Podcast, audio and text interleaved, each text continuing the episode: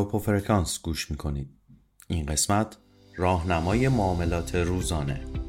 خوش اومدید به قسمت جدید پادکست اوپوفرکانس. موضوع امروز ما در مورد یک سبک معاملهگریه که شامل خرید و فروش یک دارایی در یک روز میشه. به عنوان کسی که سابقه کار طولانی توی فارکس دارم می‌تونم این رو بگم که معاملات روزانه از هر بازاری که انتخابش کنید می‌تونه خیلی جذاب، چالش برانگیز و البته پر ریسک هم باشه.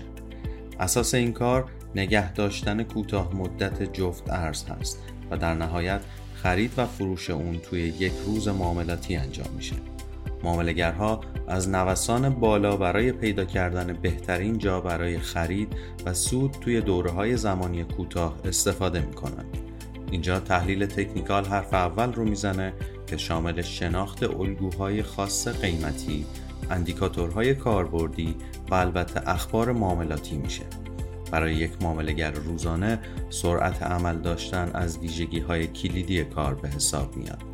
از همین اول هم بهتر این جمله رو ملکه ذهنمون کنیم که آموزش حرفه‌ای قبل از ورود به بازار برای کسی که اطلاعات زیادی در مورد فارکس نداره اجباریه. یعنی اینکه حتما قبل از معامله باید نحوه تحلیل نمودار رو یاد بگیرید و روانشناسی بازار رو بشناسید و مدیریت ریسک رو در یک حساب دمو تمرین کنید.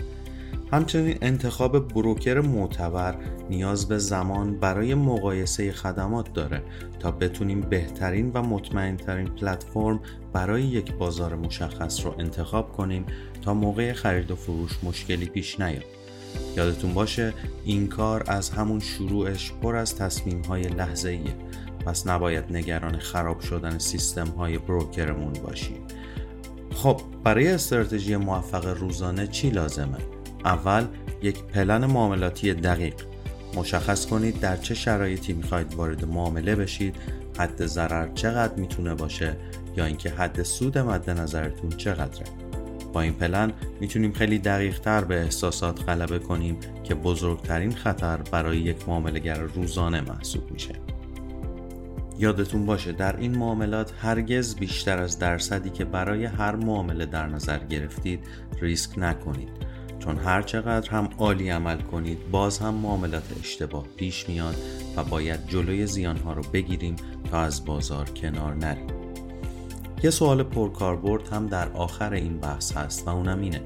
آیا من می‌تونم از این مدل معامله برای گذروندن زندگی روزمره استفاده کنم؟ جوابش نه برای تازه کار هاست حتما در کنار معاملاتتون شغل دوم داشته باشید تا به صورت احساسی وارد نشید. ترید روزانه علاوه بر هزینه ها نیاز به وقت کامل برای آنالیز و صبر داره تا به درآمد ثابت برسیم و بتونیم در کل سود ده باشیم. پس به عنوان یه راه فوری برای تغییر زندگیتون بهش نگاه نکنید. و در آخر به یاد داشته باشید بازارهای مالی هیچ وقت در جا نمی‌زنند هر مدل سرمایه گذاری نیاز به آموزش پیوسته و به روزآوری دانسته ها داره تا موفق بمونید. پس سعی کنید خودتون رو همیشه دانشجوی بازار بدونید.